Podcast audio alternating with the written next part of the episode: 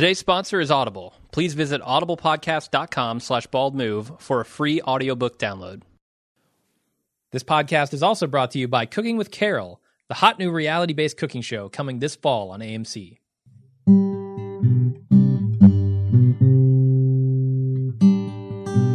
Cooking with Carol. Hi, I'm Carol. I'm an average, everyday mom. And if you're like me, there's just not enough time in the day to feed all of the hungry mouths in your busy life. How many times has this happened to you? You get home, dinner o'clock is staring you right in the face, and you haven't been to the grocery store in years. You've got to put something tasty and hot on the table with just what you have on hand. That's where my spring cleaning casserole saves the day. It's so easy. All you need is two cans of cream of celery, a box of stale pasta, an 8 ounce can of Fancy Feast, and all of your paprika. My assistant Sam is going to combine these ingredients for us while I share my top five casserole tips. Sam? Sam, you mix this casserole. I'm so sorry, Mrs. Carol. I'm so scared all the time, and my daddy is dead. And I Shut up, Sam. Your father was an asshole, mm-hmm. and we're all glad he's dead, and you would be too if you had any sense. Are you an asshole, Sam? No, Because what happens to little asshole boys? they die screaming, tied to a tree. That's right. Now, Sam is going to mix this casserole, and when we come back, I'll show you how to get that perfect golden carol crust that will have everyone in your neighborhood raving.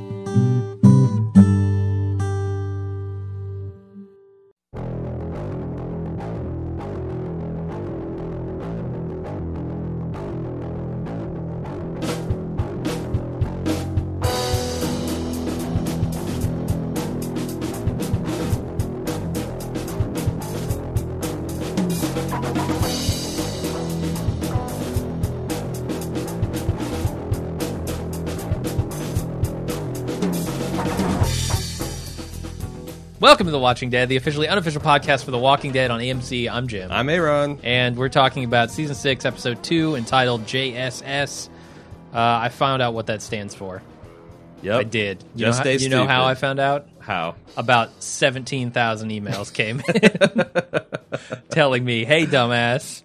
You know that's the thing. We thing. missed the cold open, and I didn't realize how many times they It's said it. it, it's worse than missing. What we got is like a slideshow through our sling boxes bullshit. Like we'd get Uh-huh. an image of Enid horrified at a bloody windshield, and then she's Her looking at a down on turtle, and turtle then she's face. gnawing on bones, and she's looking at a mud puddle that says JSS. So we're like, we're missing something. We have to. Then of course, if you see the whole thing and you get that Yeah. note at the end, it's yes, just stay stupid. That's how you enjoy The Walking Dead. Uh-huh. Just survive somehow. We, we get it. Yes, We got it. Yes, but they the the JSS thing, uh, almost too much. Too, I think too much at the beginning. Yeah. You Like- didn't like- need it five times. Yeah, seeing it through slideshow where you only saw it like in the mud puddle, Yeah. and it's like, ooh, there's something a bit more mysterious. But yeah, they really hammer you, hammer it home that this is, this is deep meaning. This is going to be her first tattoo. Saw it in the sand. We saw it on her hand. Sure. We saw it. Now I feel like I'm Dr. Seuss here. As soon as she gets some black ink and a needle,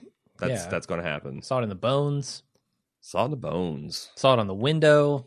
Sure, It's everywhere, man. on her on her wrist. hmm So yeah, just just stay, just survive somehow. You have any other opinions on this after watching it for a second time? No, I mean the demoralizing. I think is still a big problem, Mhm. uh, and there's a couple other things, but I thought that it's super. It was entertaining and enjoyable and surprising. Like I was, I surprised at what with what went on with Jesse, and I'm back to kind of liking her character now. Okay. Um, Father Gabriel needs to die in a fire. like He will. I yeah, he's got to die screaming, tied to a tree. Speaking of, I. I, I don't know what to do with him. Like clearly they're going to go through some kind of half-hearted, ham-fisted one or the other. I can't. I guess you can't be both half-hearted and ham-fisted. the ham-fistedness implies a certain amount of enthusiasm that the half-hearted definitely lacks. But I'm just not into it. Like I, I want to see him die. So if they do redeem him, uh, giving him two pistols and having him priest gun akimbo is not a bad way to go. But Yeah. what do you think? Uh, so I don't know. I, I still thought it was awesome. I mean, it's it's like how can you go wrong with Carol this this involved in an episode? Bat Carol. Uh, she never fails to please. So I'm I'm still with this episode. Sure. Uh, shall we get into the recap then? Yeah. Uh, just have some housekeeping notes. We did release the 10 million download I think we did. Q and A. Yeah, there's some there's something keeping it from showing up on the front page, which we're going to look at here this afternoon. But by, by, the time, by the time you hear this, we should have that release. And if you're subscribed to our Firehose feed, just another thing we don't talk a lot about. There's actually a feed on a website where you can get all the podcasts that we do coming right at you without having to subscribe to all the individuals. Uh, If you go click on the podcast, there's one for all of them right there. Uh, but anyway, it's in that feed and it's in the Bald Move TV feed. So yeah, find it, enjoy it. There's an article on where you can watch us. We recorded a video, the whole the whole thing in the Bald Move studio. If you don't get to see that, uh, that's kind of I guess neat. Yeah, I, I think so. I think it's well worth a dollar a month. And that's only scratching the feet the, the the the surface of the club Bald Move experience. But I don't want to have Jim have to edit this out as an ad, so we should probably move on to the recap. Yeah, Yeah. JSS. I'm gonna just stay sober during this episode. I don't think so. That's ill advised. Before we get too far, I got to explain this intro. Uh, AMC came to us completely unsolicited and gave us four preview clips of their new Cooking with Carol show. They're going to debut this fall uh, later on. And uh, they actually wanted us to split each segment up into like two or three parts and then put them on like a different episode uh, and, and different instant casts throughout the rest. And we're like, man, that's that's a pants idea. Nobody nobody's going to stick around and and hang Yeah. on that. Let's just let's give the people what they want, get their appetites good and wet for cooking with Carol.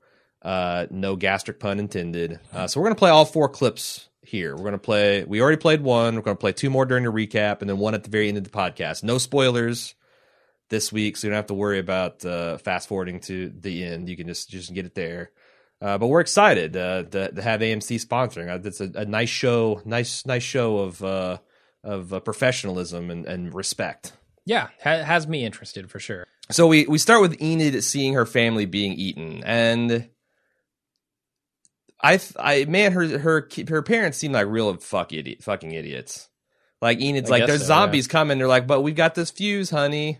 We're going to get this uh, turn signal lamp changed any minute now, and there's just a real lack of urgency that I thought it might be a little bit more effective had there been more of that urgency. But she Hmm. sells the horror of watching. I mean, can you even imagine watching a ghoul eat your parents? No, it sounds like a bad That- that's the kind of stuff that makes you want to make out with someone with a really goofy hat and a rotten log. That's Yeah. the kind of exp- that's kind of behavior that that encourages. She eats a raw turtle, Mhm. which now I think she's crazy. She's got turtle brain. You eat uncooked turtle meat, and, parasites. I mean, and I whatnot. My mom was like, "You picked up a box turtle. You go in there and wash your fucking hands. Do you want salmonella? Do you want super salmonella? Well, your your That's- mom had other issues as well. That's JSS, just super sal- sa- salmonella. I'm not. I'm not certain that your mom was right about the the disgusting nature of turtles. Mm. I don't know. Maybe maybe they're they're horrible uh, edibles, but Well, they're like two know. genes away from being snakes, and we all know what that means, right? you can eat snakes, no problem. Raw snakes? Yeah, Daryl eats snakes. Everybody eats snakes. Okay. Uh, she almost turns her back on Alexandria. Yeah. Instead of accepting the shelter there. Why do you think she didn't? Because, Because this was an easy way to JSS. I don't know. but what if it's a uh, we enslave little girls and eat them camp? I mean, she's kind of taking a risk here. She is. It's I, I have calculated theories. I have theories. That she's man. actually kind of like scoped this place out. I I have a lot of theories. Okay. which I think are well founded in this episode. Um, a lot of stuff that obviously we haven't talked about yet, but uh, I think we don't see a lot of what happens to Enid on the road. Hmm. I think they purposely leave out a lot of stuff. Okay. Are we going to see more of this in cold opens in the future? I can't imagine that we won't. Do you, so you don't think we're you definitely think we're not done with Enid? Yes, Okay. Shall I move on? sure.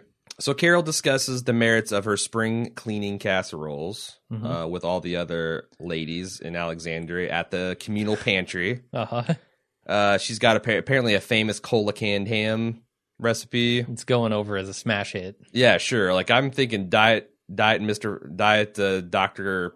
K or whatever the Walmart brand is. Yeah. Diet, diet Dr. Sam. You don't waste the good stuff on that. And cooking. gen- and and great value spam, Uh-huh. canned ham, and that's the recipe. You you boil that. sure, that sounds good. Uh, I mean, it's it's good as a sweetener, right? It's got a lot of sugar in it. Sure. Uh, one of these women who I guess is the same one that won the pasta maker from last season was Mm-hmm. still bitching about not having a pasta maker, and Carol's like, "Hey, I can show you how to make homemade noodles." What's the status of Aaron's pasta maker? It is. Uh, he couldn't even keep hold of his backpack, Does so he- it is missing in action. Does he have a pasta maker, or was that packaged pasta that he was using for this amazing uh, spaghetti? it's totally packaged pasta. Okay. because he was saying to Daryl, "Keep your eye out for a spaghetti machine." Because oh, he said that. "Yeah." hmm Hmm. Because this old, and I thought they he said some old lady, which I didn't think this woman was that old. Yeah. But then that was last season, and it's not like I went back to check. Was Uh, she was she like a pasta chef? Was she an Italian chef before this all went down, or what? I think she's just one of those. This this is the Real Housewives of Alexandria, man. What do you what do you? They, they kind of vapid. I think that's part she of the seems point. really but- focused on this pasta, though. Like this is the one thing that I am good at in life, and without a pasta maker, I am nothing. I don't know. It's so weird because like Carol was this person, right? Carol's the one Uh-huh. who made herself useful in the camp by doing everyone's laundry and by Sure. cut, cooking food over the Carl hair fire. She she made herself useful, so it's kind of commentary on the fact of like how much she's changed, but it's Mhm. you know this is the least favorite part of Alexandria for me. The fact that these people are so you know make you want to scream in her face, out of touch about the world. Yeah, and that's the thing that I really love about This is the character. 0.01 percent of zombie survivors. uh, the thing that I really love about Carol's character now is she's using her past Mm. as this disguise, and I, I think that's awesome. What do you think about her uh, smoking thing? Is that just a way to because she can't? She wants to just knife these women in the head, but all she can really do is take digs at their self esteem. I have no idea why she's so picky about smoking. Or do you think that's just like, look, I The shouldn't odds have to, of being killed by smoking in this world are effectively zero. yeah, sure, Like you were gonna die long before. yeah. Secondhand smoke You. in the community area that you might spend a half hour to an hour a day. It's not going to significantly increase your risk of cancer. Not at all. I don't think so. Uh, so yeah, shall we move on to the next scene, which is Carol scolding little Sam, uh, who she threatened with zombie death last season as a way to cow him into silence for the unspeakable act she was doing with chocolate. yeah. Uh, she finds him on her front porch, and he's sad and he's crying, and she essentially scolds him, scolds him for loving his father hmm and he has what I think we're going to understand is an A stamp in his hand. It looks like it. Yeah. Where did he get this A stamp? I don't know. Like I'll say that it's one of twenty six in his collection. one of the more affecting things I think for me is how they continue to reuse this A train symbolism. yeah. But if they're going to do it this way, where some kid that I, I need a little story behind this A stamp, and and maybe they'll give it to me later, in which I'll say that's great, but you should have given it to me before because I don't know what to make of the scene. I see the effect it has on Carol, but it's Sure. half as powerful as it could be with some support on the Sam side. Yeah, yeah, I'm I'm mostly with you there. I think you know, it's not it's not this big cliffhanger, right? Like the horn was last episode. No, but I'm what I'm It's- saying is, But it's an odd decision without a really good grounding of why Sam would be doing this. Yeah, I don't know why or where he got that stamp. So Like if if this had been a mythology that Carol built up, like the A is where they put the you know ass kickers in, and you know kind of like the theories that we talked about. If this was something that she had been telling Sam, and then when she gets home, she sees that she he stamped her house as an A stamp, that would be something more than what it was. Just Carol, like, oh my god, what have I become? Mhm. Which we've seen a lot on the show. Uh, I think it's a good opportunity, speaking of Carol, to play our second demo reel for the Cooking with Carol show. Again, coming this fall okay. on okay. AMC. Cooking with Carol. So now we're ready to put our little experiment in the oven. In just 45 minutes, your house will be smelling amazing and you'll be ready to put smiles on all of those adoring faces you love so much. Oh dear, someone has rammed our community with a tractor trailer, and this one bitch who's been side eyeing me for weeks at the local pantry just got bisected with a machete. Remember, kids, smoking kills. Anyway, I'm going to let Sam slide the casserole in the oven while I take to the streets for a murder spree. See you in 45 minutes.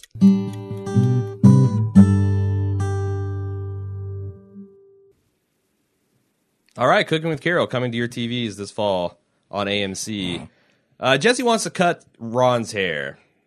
And Ron says, It's bullshit, mom. How am I supposed to have the sexy Carl full helmet hairdo? Yeah, the emo. Let alone, I mean, I got this beanie Like cap. in it's One Direction It's not as shit. cool as the sheriff cap. I need this cool hair. And Yeah. then he susses out. This isn't about a haircut. This is about you wanting to talk to me. He needs a fedora. Is what he needs. like he's got to one up Carl, right? Sure, In that's the- what in the douchey do. hats. Yeah, Yeah.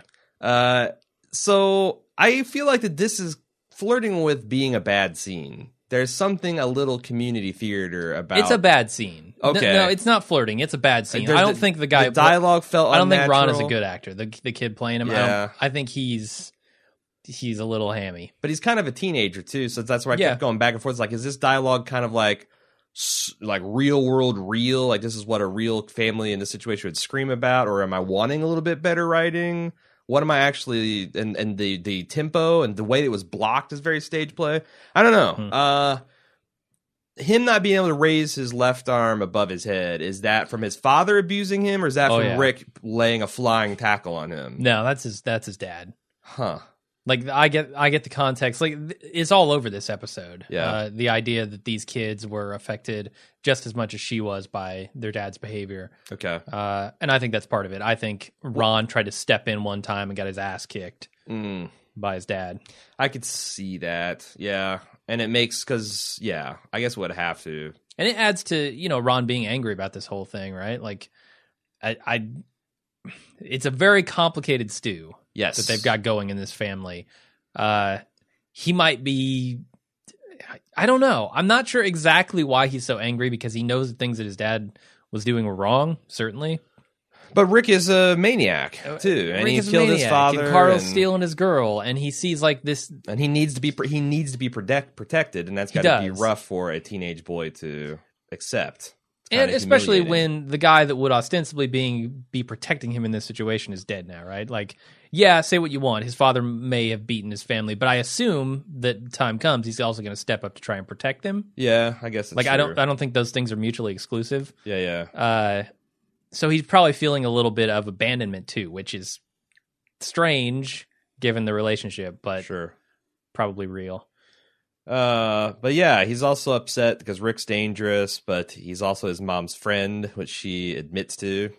Mm. He's my friend, my sexy, masculine, single DTF friend, Ron, and you need to accept that friendship. Well, I've got one of those too, mom. See, I got a hug. I got a hug next scene. Yeah, yeah. yep, yep. Uh, so Maggie's talking about starting up a farm in the next scene, and she's giving Captain Janeway a pep talk because she's gone into one of her Phantom of the Opera modes where she's just going to go in the holodeck and be dramatic and and wear ha- a half mask Mhm. and do some desperate gambit that's going to sacrifice the entire crew. But uh, I think Maggie carries the day by basically doing the whole guardian angel Reg, like you know Reg, Reg wanted us to grow a garden surrounded by his circlets of cold rolled steel. Yeah, no, that cold rolled steel, man. It's Yep, it's a hell of a thing. not even saying ironically anymore, just straight up. That's some cold rolled steel.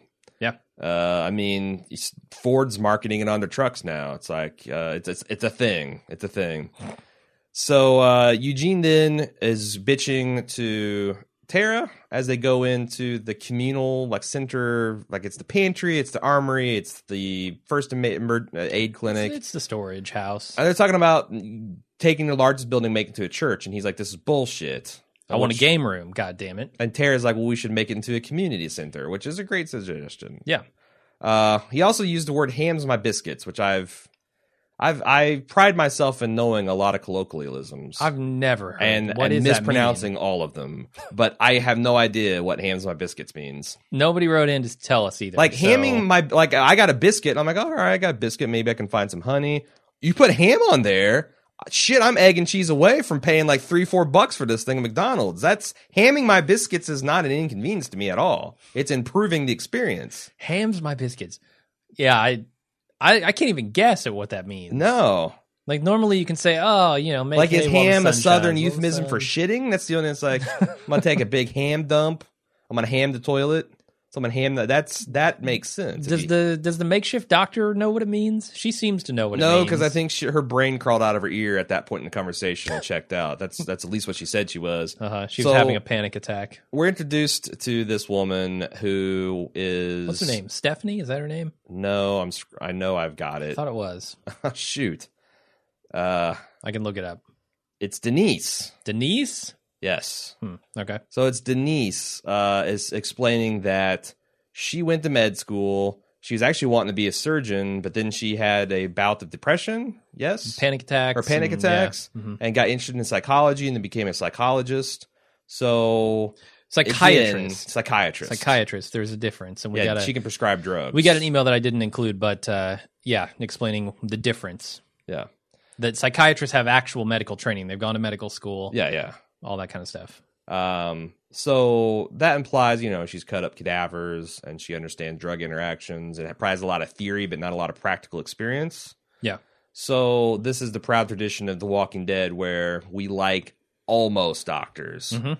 You, you, you. If, if you've gotten, you know, seventy five percent of of medical training, then then you're better than you know someone who's just fucking around, right? I kind of like the reluctant doctor here. I and I thought this was realistic because she's Yeah. like part of it was pro- like when Eugene's talking around talking about not being a coward. A lot of that was projection, Mhm. and I like, but some of it was right on. But also, it's like, yes, you were going to be a surgeon. I was going to be, implying that I am not. and things went badly when I tried to be. Like Yeah. I started having panic attacks. So Yes. it, it makes you like her backstory here is really good. Yeah, it's compelling. I thought so. I thought it was pretty good and and well told. And everything, like none of her objections felt like just bullshitty or panicky. Yeah. and like they're understandable, especially with if you take that she's from the baseline Alexandria stock, which are, is not super impressive. Uh huh. And maybe like there's also hints there too of like she wanted to be more involved, and maybe the spell Pete as a backup doctor, but Pete wouldn't have it because Hmm. You know I'm just a Maybe. psychiatrist, and we know Pete's the kind of asshole that would totally Oh yeah. about her being a woman, about her being fat, about her only being a psychiatrist, like. Not drinking enough. not, there's so many th- things he could go after her and be a dick about. Yeah. She wouldn't have those panic attacks if she was drinking Jim Beam. So That's all I'm saying. G- good nice sketch of a character honestly I think so. Yeah. uh so uh, we, we t- uh, she's excited that uh tara's going to be her first patient because she just has a headache or she's dizzy Unless she misses a hematoma or something. Yeah. Whatever. Whatever Sh- Eugene says. come on eugene uh so carl sees he's given uh judith a walk little baby ass kicker and he she he sees enid making time with ron seems like they're having a deep important intimate conversation which he's not really down for Yeah, this look. I'm not sure what this look is saying. In my opinion, I thought it was like a hey, this is a hug that this guy needs. Don't take it too seriously, Carl. you you That's the look. That's what I inferred from that look. You speak fluent, meaningful looks then, because Because either that or Carl just doesn't give a shit. Because Carl is unfazed by this completely. you, man, that's no, I totally disagree. Totally disagree. I think he a- Mm. reacted like a 15 year old boy would. He's kind of confused and like there's nothing he can really say because he's a guy. He's His a nice expression guy. doesn't change. Yeah, but I think I thought this was a fairly impressive, nuanced performance by Chandler Riggs. This is and, and, and this is right in Hmm. his wheelhouse in the way that like I'm so upset that you left me alone, Daddy didn't work in his previous spotlight performance. Yeah, I didn't get that. I thought, I thought it was more of like Enid. Enid looking at him says a lot about what that hug actually means, and Mhm. Carl picks it up on it. But I agree that I don't think that hug meant anything to her other than I think maybe she was trying to she was saying goodbye to Ron, yeah, who I Yeah. believe they had some kind of friendship with. Sure. and that's and, and Ron probably liked her, but Mhm. yeah, they had the secret playhouse up there in the attic yeah, last season where they were all hanging out. So. Yeah. Emphasis on all. It was a group thing. It wasn't like one on one. No, no, no, Wasn't uh, comic books and chill. no, it wasn't. Video games and chill. hmm Uh, so yeah, uh, Father Gabriel comes and inter- interrupts this moment, and I love Carl's. What? What do you want? Just die in a fire, Gabriel. That was the subtext. Yeah. And he basically says he's an asshole and he got it all wrong. He didn't listen to Carl and blah blah blah. And upshot is he wants to be taught brought, brought up right in the ways of zombie brutality. And Carl's like, "All right, I'll teach you up, but you got to tell everybody." I assume this spiel about you being sorry, right? Oh, I I guess so. Yeah. And Start with machete training. yeah, then we have the machete training. Then yeah, he Enid kind of locks eyes on him, and he's not sure about all the feelings he has inside. Or if you believe Jim, he's an emotionless robot. Yeah. Well, I think he- what you take into the scene is what you get out of it. I didn't say it was emotionless. I said he gets what's happening here. okay, all and, right, and what's happening is nothing. huh? Hmm. All right. That's how I read it. So Carol files, fires up her casserole and she's watching Judith on a baby monitor. And man, having power is nice in a zombie apocalypse. I mean, say what you will about Alexandria, their solar panels are super useful and top notch. Yeah. Uh, she sets a timer for 45 minutes while watching a wolf take a very tough stance on public smoking. that woman was not 50 feet away from the front entrance of that building, and she gets cut and you know cut by a machete. It's it's actually pretty brutal. And I'm not going to belabor this point because it's hard to be like, and this guy gets killed and this guy gets killed. But assume in between every scene, there's going to be a scene of wanton devastation and pilfering going on because mm-hmm. these wolves are just. I mean, it's an overwrought metaphor, right? But they've spent all last season demonstrating that Alexandrias are sheep, Yeah. and now the wolves are here and slaughtered. predictable results. Uh, so Richard is standing on the wall. This guy that we don't know, Oh man, poor Richard. never seen him before, and we we hear this kind of like you know shouts and commotion, and Deanna's like, "Richard, what's going on?" And he takes a Molotov cocktail, instantly bursts into flames, and goes up like dry kindling. Yeah. It's insane how flammable this man was. Right. I mean, it directly hits him too. It's not Yeah. like oh, it hit next to him. And no. He, it, it huh. That's not a good way to go. uh, Diana uh, goes or Deanna goes completely into shock.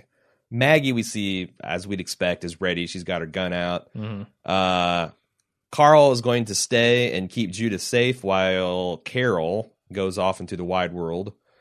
Jesse and Sam end up getting locked in a safe room because she he won't let go of her. He's he's afraid to be left behind because the scary woman might tie him to a tree.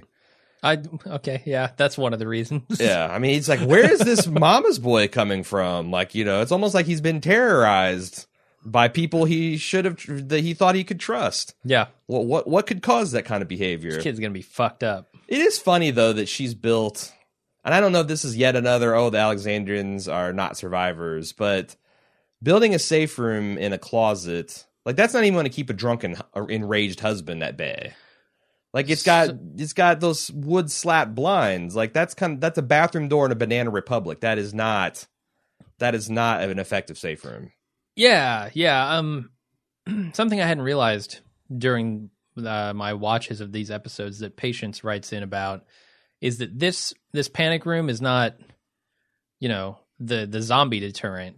It's actually for Sam to hide in when his dad is I, I'm saying it still is not. executing his nefarious plans. I, I don't think that's effective for even that as well. no, it's probably not. I mean, his dad could punch right through the slats. But, sure, Uh, but I guess but I'm, it's it's another. I feel like a bully picking on here. Jesse's feeble attempts at protecting herself from a violent, you know, partner. So maybe Yeah, I should mean, stop. it's what else are you gonna do, right? Like, yeah, are you no, gonna? seriously. Oh yeah, just coating the inside of this closet with sheet metal. Don't yeah, worry. Yeah, no. There's lots. Nothing I mean, to see here, there's, Pete. There's things she could have done, but I think the show did enough to explain why she didn't do those things Yeah, and the kind of community that this was, and how everyone needed Pete, and how maybe there was even, if you read between the lines, some unspoken.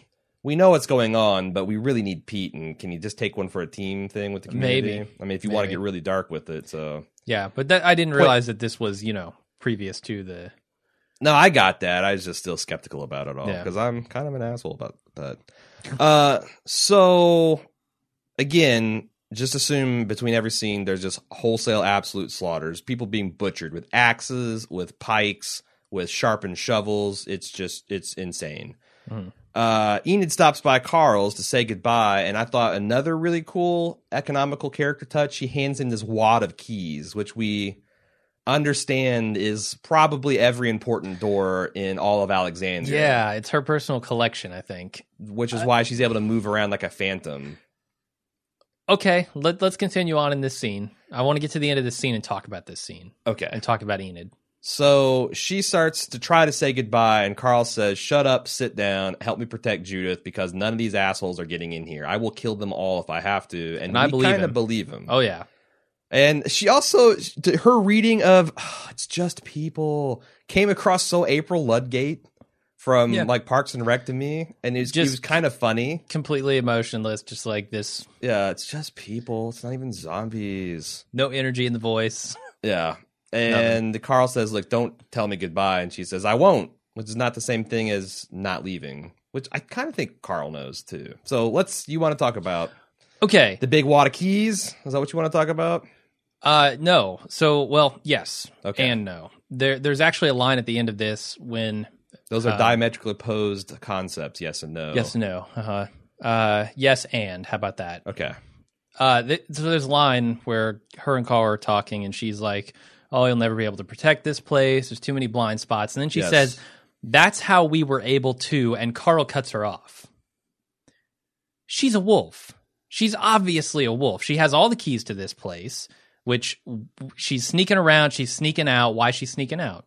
To meet the wolves. She says, "We were." That's how we were able to. I thought she was talking. We were able to what? I thought she was talking about her and Carl sneak out of the city as easy as they do. That's how I interpreted that. No, too many too many blind spots. That's how we were able to. Yeah, because the adults couldn't see us sneaking in, in and out. Mm, no, I don't think so, man. I do. I think there's so much here that they don't show us about Enid I, that you they think imply. Enid's really a wolf? yeah, Then why is she leaving? I think I think that's one of the ways that they were able to get in here so easily. I don't know because to me, getting in the city is much easier than getting out because you just walk up those fucking struts. We talked about what a fiasco this place was to defend from Yeah, a, yeah. a human opposition. You essentially building catwalks to get up onto the city walls. So I don't think you need to explain how the wolves got in. I think you have to explain, uh, you know, how people like her got out, which is uh, assuming reasonable, competent adult supervision, which I do not grant Alexandrians. But yeah, I think she snuck out and used these keys to hide. There's no reason to there's no reason to cut that sentence off unless she's about to reveal that she's a wolf. I think it's Carl. I think uh, it was Carl just being intense. Like you know, I'm, I'm was, talking, yeah, but I'm talking about in the writing. Okay, but Like, I there's no reason to cut that sentence off, right? There is. Let her finish it- with it one word. it makes That's how we got out. That's Oh. how we got in. But I mean, There's a Carl huge knows, difference, Yeah, and it leaves ambiguity. And Eh. I think it's. I disagree. I'm almost 100 percent certain that she is. all right. I am 100 percent certain she's not. Okay. What shall what shall we put We'll upon see. this wager? Nothing.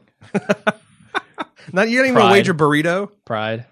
I'll, No, I'll, I'll put a burrito This up is bullshit, your- Dan Reichert stuff. I don't do that shit. All I don't wager stuff on air. First Sorry. of all, how dare you? How dare you call refer to me as Dan? I'm sorry, Reichert? man, but if you're acting like that, it's gonna happen. All right, man. You can't wager burrito on this show without getting called a Dan Riker. Jesus. yeah. Uh, shall we move on? Yeah. Since things are getting heated now. Uh, Carol Mercy kills one of the Real Housewives of Alexandria. Which do you secretly think she kind of was? I, it's Was it's not fair to say moment. she's looking for excuses to kill these people, but. If that was one of her people, I think she tr- maybe tries to. Well, of course, her people wouldn't be screaming out loud during attack. I don't know, but Yeah. the way they filmed this, there's a little bit of, especially with Morgan, his morgalizing, saying, "You don't like this," and or "You don't enjoy this," and she. I think there's a little bit of maybe she enjoys it a little bit.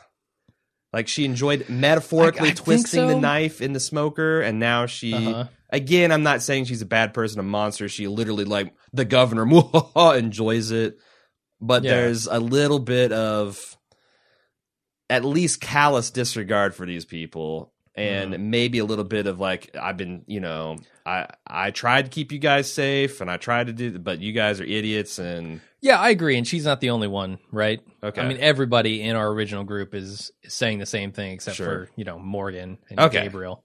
all right. Uh, to no surprise of anyone, the less douchey son of Deanna, who's still living, is completely useless. Uh, he can't shoot with his fancy scope. Uh, he's too afraid to go inside the city. Uh, but you know what's not useless? Cold rolled steel, baby. Cold rolled steel has It works. proved its worth. It took a Yeah. shot from a semi trailer going pretty fast. Uh huh. I I was impressed yeah yeah. for sure. Uh, so next week we it seems reasonable to conclude will be the other shoe dropping with the zombie horde. I wouldn't. I don't buy that that zombie horde can push these walls down. Really? If this wall, if this Eh, if this place hmm. can can take a a semi trailer ramming it, I just don't know that the crush force of Yeah. three to four thousand people, even working together, can bust it down. Do you think maybe they'll come in where the truck hit it? It's weakened or something, and I kind I wonder that they were trying to imply that, but man, that wall just didn't like it. I know. it kind of wibble it buckles a little, but, but it didn't have any like really major structural damage. there were no gaps in it or anything. And they did like so they did this MythBusters episode where a, a zombie group of like fifty can very easily push in a barn your average barn door even with a fairly strong reinforcing. Huh. Like they they did this neat experiment where uh they built these rigs like these these metal cages for people's chests because the thing about like stampeding and clubs is like you don't get trampled on the feet it's the people up against the wall literally their chest gets crushed by the, the, Yeah. the so they they built these metal cages so you could push against your neighbor and not crush their chest and they just all in unison like you know one two three push one two three push and they got the they, they could push in a barn door wow. I don't know that the surface area with zombies to walls to strength ratio works out in their favor with this. Maybe not.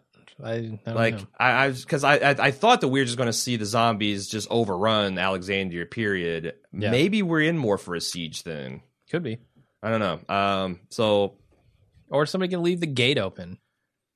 I mean, that seems to happen a lot. that's true. That's true. Um. There again, like I don't think you need Enid conspiring too. They could just wait until somebody needs to take a dump. Yeah. enough and leaves. And a walker could come up when Eugene's guarding the gate and say, "Hey, I know Deanna." no, the, the guy Let the W. man. in." I totally live here, dude. Totally. Yeah. Totally. The W's on her head. That's like our. That's like our hall pass. yeah. That's the stamp you get on the bed. We just put it on the forehead to make it easy. Uh, spe- speaking of Enid, though, I really I want to go back Oh, okay. real quickly. Uh, a- another couple of reasons I think she might be or is a wolf. Uh, she's leaving. Why is she leaving? Why does she decide now is the time to leave? She says that this place is too big to protect, and she doesn't feel safe anymore. but the wolves are already attacking, right? Like Uh, it's, she? it's a bad time to start saying that stuff. does she? Well, I mean, I Also, I think it explains her reluctance to go inside at the beginning because if we didn't see her interactions with the wolves, maybe she's going inside to set this all up. You know? I to think help you're. them Re- out. I, it feels like you're reaching because I think she's uh she's con- content to bide her time in this thing, and now a real threat is here, and she can get out before anyone else knows it, and can be gone and hide behind her camouflage surfboard or whatever, and she'll be fine. Like that's right. I I and, and maybe she was wanting to see if Carl would go with her. Mhm. And now she sees that he's committed to protecting Judith and the community at large, and that's a lost cause. I don't know. Okay. I guess we'll find out. Uh, Aaron brings a wounded woman to the first aid shel- uh, center. I think this is Holly. This is the blonde woman that we later Yeah. find out is Holly. And Denise just freaks out about like uh, she's got internal bleeding. It's probably an artery. I can't cut her open. That's probably going to kill her worse than. But Tara makes Yeah. the point that she's going to die if you do nothing. And in those kind of constraints, like I guess you can interpret the Good Samaritan law fairly broadly. Yeah, nothing to lose. Yeah, yeah, because it is it is seems like a fact that she's dying, and I think that she has enough medical training to discern that yes, her Mm-hmm. Yeah. vital signs are slipping, etc. Eugene says you don't want to be coward, but again, that felt more like projecting to me. Oh yeah, no, Eugene is very much worried about being a coward himself, and and concerned with you know I was a coward and it affected us adversely, and uh, when I when I needed to, I stepped up, Yeah, but now it's your turn to do this. but I thought this was good because usually when they write a a character like Denise, who is broadly speaking standing in way of doing something heroic, right? Yeah. Uh, they're the person saying, "No, we can't do this. This is a crazy plan." They're always shown very one-dimensionally, kind of cowardice, or they seem weak, or we're like totally on the hero side. I thought they did a great job of like, I Denise kind of got a point. yeah, Like a lot of medicine, first rules do no harm. it, this was like I thought a really good situation to where you felt r- sorry for a woman like Denise, but also understood why she rose to the occasion, and then I thought realistically affected by it. Yeah. Again, I'm It kind makes me worry about those panic attacks she's having. sure, but there again, that's why she's not a surgeon in the real world. But it's an interesting complication for you know you've had a uh, two alcohol, you got an alcoholic veterinarian, and then an alcoholic vet medic. Uh, there's always con- you got a, a abusive surgeon. There's a, it's always I mean, every- complications. Every, single doctor has been an alcoholic in this show so far, right? Mm. Hershel, Bob, Pete, all of them, yeah, top to bottom. yeah, that's true. That's true. So I, I'm waiting for the other shoe to drop with Denise. and Like, maybe panic attacks will be the least of. I mean, I, I had panic attacks, so I started drinking heavily. yeah, no, totally. or she's a psychiatrist. She can just start five bars of Xanax a day diet kind of. There, yeah, But uh yeah. So she resolves to, I guess, try surgery on him. Useless son continues to be useless. Uh he can't like there's this zombie who I guess was the semi driver, but he turned in I he turned incredibly fast. I've seen people turn very fast before. Shane, perfect example. But Yeah, not he only did did. he turn, he looked very decrepit. Like I'm not sure that there wasn't a zombie strapped in a passenger seat just for YOLO purposes. it's weird though. So like this this truck is going straight down the road. Yeah. Uh, Spencer or whatever his name is, Deanna's kid, takes some shots. I think hits him. I think he he shoots him, and that's how he dies. Uh, He definitely and got some good truck shot. like curves off the road and Yeah, smashes and- into instead- the tower and the fence. because I don't know the gate can take that kind exactly. of shot. I think they were going for the gate with Yeah. the truck, and Yeah. he saved him. Yeah. So he's not completely useless. And I think he's I- also very pretty. Uh, there's nothing to support this other than a scene from last season where we see Daryl and Aaron get trapped in these by these walker Oh, yeah, booby sure. traps Yeah. with all the trucks in the back, Certainly. Walkers in the back of the trucks. That's I think that's the gambit here. I think they're going to ram the gates, they're going to open the back, and boom, walkers everywhere. that's why I thought originally the gravel pit was a wolf gambit because I associate semi tra- trap semi tractors with wolf traps. uh-huh. Yeah. So I it wouldn't surprise me if there's not now. There's nothing to say that in the episode. and I don't know but, that'll be important because we have Domino's delivering four million zombies next episode. Uh-huh. But that was my thought as well. Okay. Uh, so Morgan steps up and stops the air horn, the air horn with uh, a well-timed broomstick strike, Yeah. and says, "Hey, are you going to come to help me defend your town?" And he kind of shits his pants as a response. He goes, "All right, hide then," and goes off like a badass. Yeah. And then uh, Teenage Mutant Ninja Morgan squares off against the Undertaker for tonight's title card. Uh, he's the Undertaker Man. says, "Quick or slow," and uh, Morgan comes up with this weak leave, please. And he's like, "All right, then, going to be slow." And then Carol says, "No, it's going to be quick." Bat Carol Like- comes out of nowhere, stabs him in the ribs. God damn it! I I don't know whether to be super happy about. Dear God, Carol. is that Carol Peletier's music? And she comes running down the, the hallway. She jumps in the ring. A foreign object. Oh. she's got a nut. Yeah, it's I was going WWF. Jesus. Okay, gotcha. Continuing. WWE. I'm sorry, McMahon. So I'm I'm I'm torn about this scene, right? Because they're setting up what is looks to be an epic confrontation between yeah, axe wielding Undertaker and Morgan with his bow staff. And then it doesn't happen. But yeah. so that was a huge letdown. But at the same time, you got Ninja Bat Carol, Carol. swooping in, Sure. which was fucking amazing. So Yeah. like, I don't know whether to stand up and clap or just go, God damn it. And my first thought was, oh my God, she is so committed to her housewife alter ego that she's wearing a disguise. Like she's going to be a literal Batman, Yeah. you know, Bruce Carol type of, type of situation. And then when I realized that no, she's just going around so she can indiscriminately kill wolves, Yeah. even better. Carol, And it works so perfectly. Like the scene. Carol's the alpha. Alpha badass of this entire unit now. Like if you're just Easily. talking body count and clutch saves, I don't know that Daryl even comes up with that plan. right. Yeah. I mean, I think Daryl just goes m- more ham. I feel like she's a half step above Daryl and Rick at this point in the I show. think so. I think so. And it works like a charm. We'll we'll talk about it in other uh, Yeah. Oh, other yeah. scenes. And Morgan, this is the part I don't. I thought they did such a great job of showing Morgan and Rick as kind of foils for two competing moralities. They're not Yeah. Competing because I don't ever feel like Rick was a truly pragmat pragmatist. But I think this is especially bad because he's like, you don't have to kill people, and she's she's just scoffs and says, "Of course you do." When I'm like, yeah, no. What about these people running around Yeah. with W's cutting their heads, hacking, Hacking people, people- apart? Tells says rehabilitation. Yeah. Did you do that, Morgan? There's- Did you do that, Morgan? He did. He did, as a matter of fact. I want. Not not in the same way. I don't think he was as brutal about it. I mean, he didn't kill Rick. I mean, Carl. he tried to. Well, tried to shoot him. yeah, I guess. I mean, when he was clearing, that was he was a different person. But was he? So I guess And was he's- he as insane as these people? I'm just saying that. Pretty close. I'm saying that you can have that debate in a podcast studio. You can't have that debate on the streets of Alexandria On the which is- battlefield, which no. is why I was like, "This is stupid." I mean, that's yeah.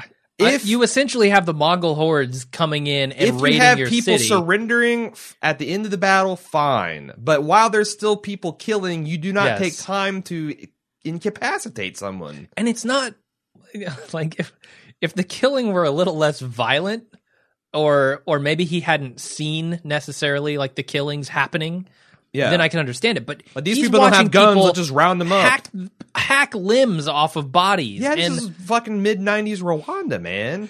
it's fucked up, and and it's even more fucked up that Morgan doesn't see it. And as she's explaining, she just put takes this guy's dead guy's blood and makes a bloody W on her head. It's so matter of fact too. It's just Yeah. like he, this was my plan. Dip W. I'm out. Yep, yep. Uh, dip W dip, and she's also like, "Hey, I'm going to an armory because it's going to be like Neo in the Matrix mounting Yeah. up. Are you going to come with me or not?" Great scene. I, so I wonder if she's had this plan or if she's flying by the seat of her pants. Either way, it's awesome. The fact that she's she literally snatched that dude's clothes. I don't think she had like a. uh It'd be hilarious though if she did like in her closet have different outfits. Like this is like uh Abercrombie and Fitch in case Terminus shows up, and this is uh you know raggedy poncho in case the wolves show up, and No, I was got like every of like conceivable apocalyptic group. She's got like assless chaps. In case the rough side riders from Mad, you Sure, know, Mad yeah. Max come up, she's she's any post-apocalyptic gang scenario she's ready for. uh, she's got uh, you know her shirtless outfit in case it breaks out into a Zion rave. sure. Yeah, yeah. Uh, so should we move on to Deanna and uh, Maggie? yeah, They're still outside the gates, and Maggie want is wanting to come inside to you know kick some ass. And Deanna says the best thing to do for me is to stay out here because I can't fight. All I can do is be put in peril. And she's like, "All right," and they shut her into the cab with the dead zombie. Is this smart or is this a little cowardice? I want to say it's both because I don't totally disagree with her. Like I don't think she's going to go in there and regulate. But there was a little bit of Eugene wanting to stay in the medical center, not because it's the best place you can help, but also because you're terrified. Yes, I think so. I thought so too. She's stock in in in, uh, in Janeway really fallen. Like Mhm. the confidence level is is really fallen for me. Yeah, she needs to come back uh, and lead her people very soon. Uh, so we find out. Uh, I think this is the scene. Actually, we find out that Holly, the blonde woman on the table, is bleeding internally, Mhm. and you know we kind of already discussed this in a in a later scene. So I think we could move on. Well, I do. I do love the line. Wait, is this where they operate on or not? No, I think this is where they're Okay. debating about it. Never mind then. Uh, Carl saves Ron. Ron uh, gets himself in some real trouble, uh, and Carl goes out and regulates with his gun and says, Gets too close. What the fuck you doing, Carl? You know this guy is just going to jump up and grab you. as "But you know that also enough. Carl is like so. Carl's a half step to the left of Rick on the whole." You know, saving people. People can like Rick, Carl is one of those voices in Rick's head saying we need to work on re- finding new people and accepting them. So I think he's all right. This guy's incapacitated. Now he's screaming for help. I thought yes, he got a little too close to, but you know, Carl took him. So yeah, he did. In the end, it worked out. I just I was worried. yeah.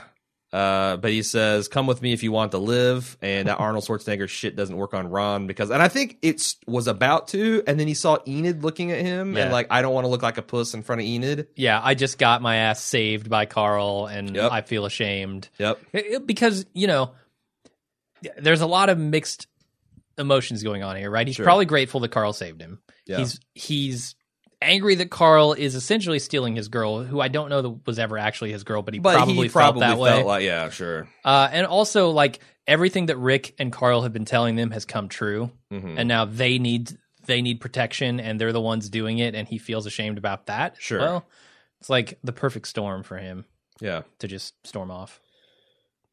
Uh, so Ron comes home, uh, and just endangers his mother and brother because they were all okay in their safe room with Jesse the gun. I think she probably could have handled that situation, but as soon as he comes home and screams for him, hear the pitter patter of crazy feet running down to confront him. Yeah. And Jesse's like, "Oh shit!" Leaves Sam behind in the panic room, and then goes down. And I thought, I thought this is where she dies.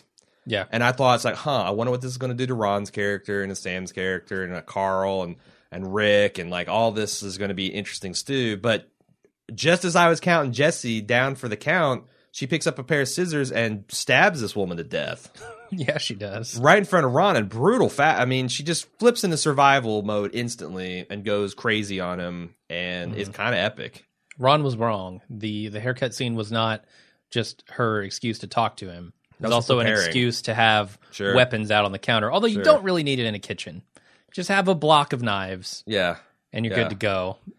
Well, But- he's not ready for knives. You know, like like uh, Carl sized up Father Gabriel said, "You're ready for machetes." She looked at her son because Mm-hmm. she's supposed to be training him. Uh, maybe a butter knife. No, no, we'll go with scissors. Haircut. There's Uh. there's a good inch and a half of blade on there that he can't get himself in too much trouble with. Sure. Yeah, no. Um, and then there's like this kind of pregnant pause, and then she We got- screams and stabs her one more time in the eye for good measure before we go to commercial. So I think so. This is this has two purposes, right? One to take out her anger. She's fucking pissed about this. yeah. But two, she's got to kill what's going to turn into a zombie, right? So she stabs it in the head. I won.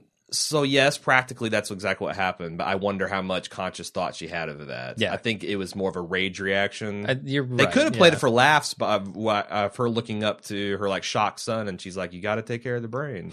That'd have been kind of funny. It could have.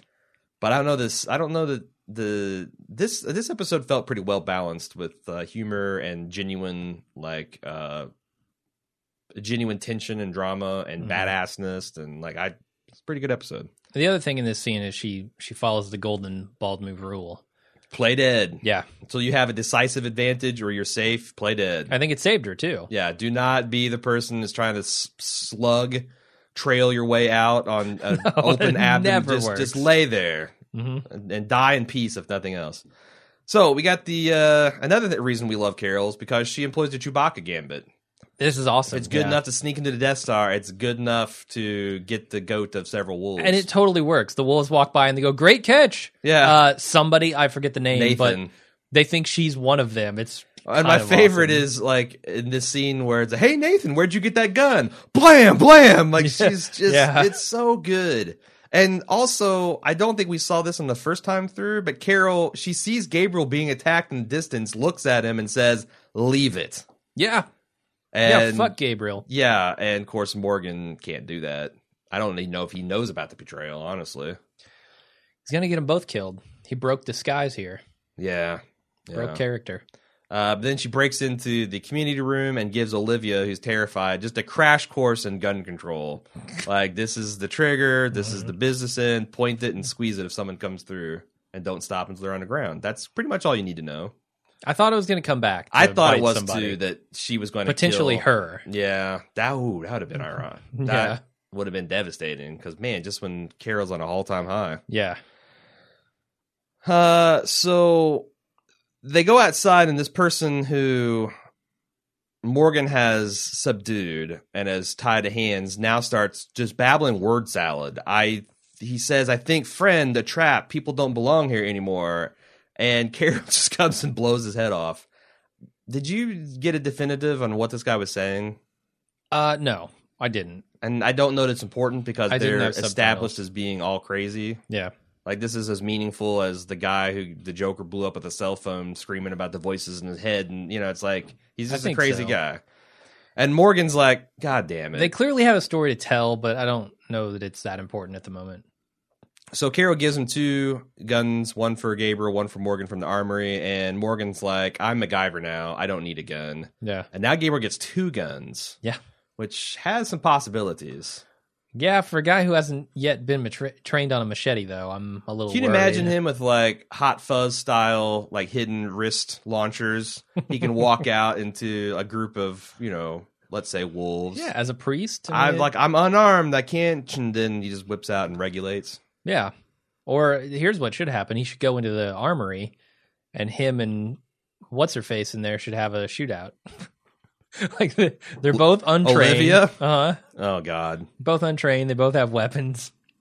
Uh, we then are treated to a scene of Aaron and Rosita just going ham on these wolf guys. They're they're uh, kicking ass. Uh, Morgan's just looking around, completely unhappy that all of his morgalizing is going unheeded here. Yeah. He confronts these five wolves, and one of them, I think, is the guy who jumped him at his campsite back in last season. One of them is. the travels of Morgan. The the kind of leader here. The one the one who's I guess I don't know blonde or Yeah. reddish hair. Yeah, and he says, "You keep choosing this life, and you will die." And the guy says, "We didn't choose." And Morgan kind of gets in the back down by saying, "Look, I just got this broomstick, and I'm kicking your ass. Yeah. My friends have guns; they might show up anytime and shoot you." So the guy blows him kisses. Morgan lets him retreat with a gun. Yeah. So now we have wolves with a gun. A gun. Do you think they have more than? Because it was pretty. It was pointed out many times this episode that the wolves are unarmed.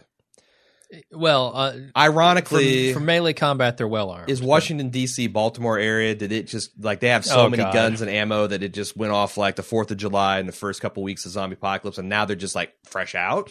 no ammo for any of their weapons, so they're like, "Fuck them, we don't need them." Yeah, they're just throw, they're just back to the Stone Age. I, I don't know. I it was confusing to me why they didn't have Or what I would call real or weapons. is there some brains behind the wolves unit, and they're using these cra- they're- these mentally ill, crazy people as kind of like their shock troops? maybe so? Like there's actually some wolves that have an agenda and are getting making profit off of this arrangement, but they're not the true believers that they're they're running like a cult and it's a cynical cult. Yeah, the guy the guy that Morgan's talking to in this scene seems a little less crazy than some of the others, right? He seems like maybe he's a leader and he has the authority to, you know, do his kissy mouth thing and people will follow him. Yeah. So there's some kind of hierarchy here. There's some kind of structure and and thought, but I don't know what it is yet. Uh, So it could be that this is kind of like literally a post-apocalyptic cult and they have this thing where people can't live like this anymore. Hmm. I kind of like what that the one guy who was tied up was kind of spouting about how this is what you're living is a trap. You can't do this. Like he he's trying to spread his religion, which is the only way to live now is this kind of insane extreme predator prey just live uninhibited because i mean it's it's kind of a weird worldview but i think it could be internally consistent so they Sure. could just be killing because like you are in violation of natural order of things Mhm. you're trying to live with your fucking cardigan sweaters and your you know spring cleaning casseroles and your baby monitors and this just isn't allowed anymore this is an affront what do you think about yeah, that uh, I, that doesn't like that. require anything kind of management it just requires a credo an agreed upon ethos. yeah. yes Uh, and I, I I think that's a good theory on that, um, especially since a lot of this series has been asking that question, right? Like, especially with Rick, how far does Rick need to go to keep his people safe? Can he? Can they do the prison thing? Well, the answer there is no. hmm Can they do the Alexandria thing? We're not sure yet, but the wolves would probably say no.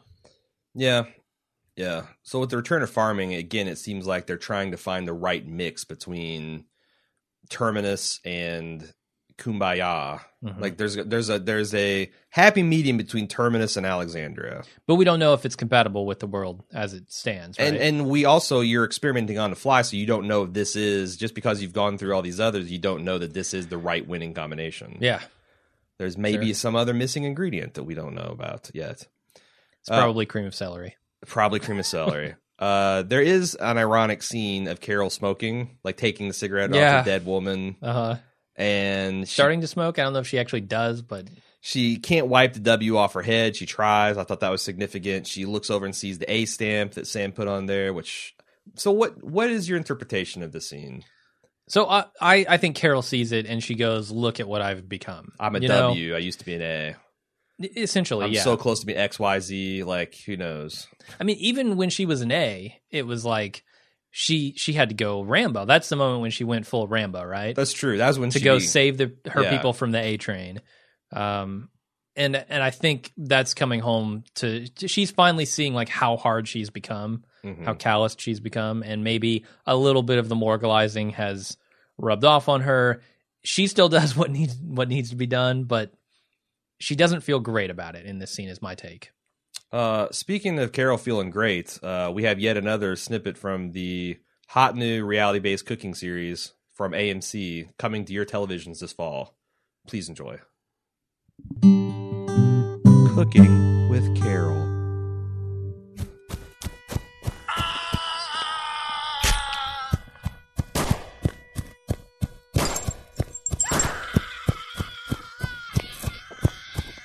Carol. You can't just go around killing people. Shut the fuck up, Morgan.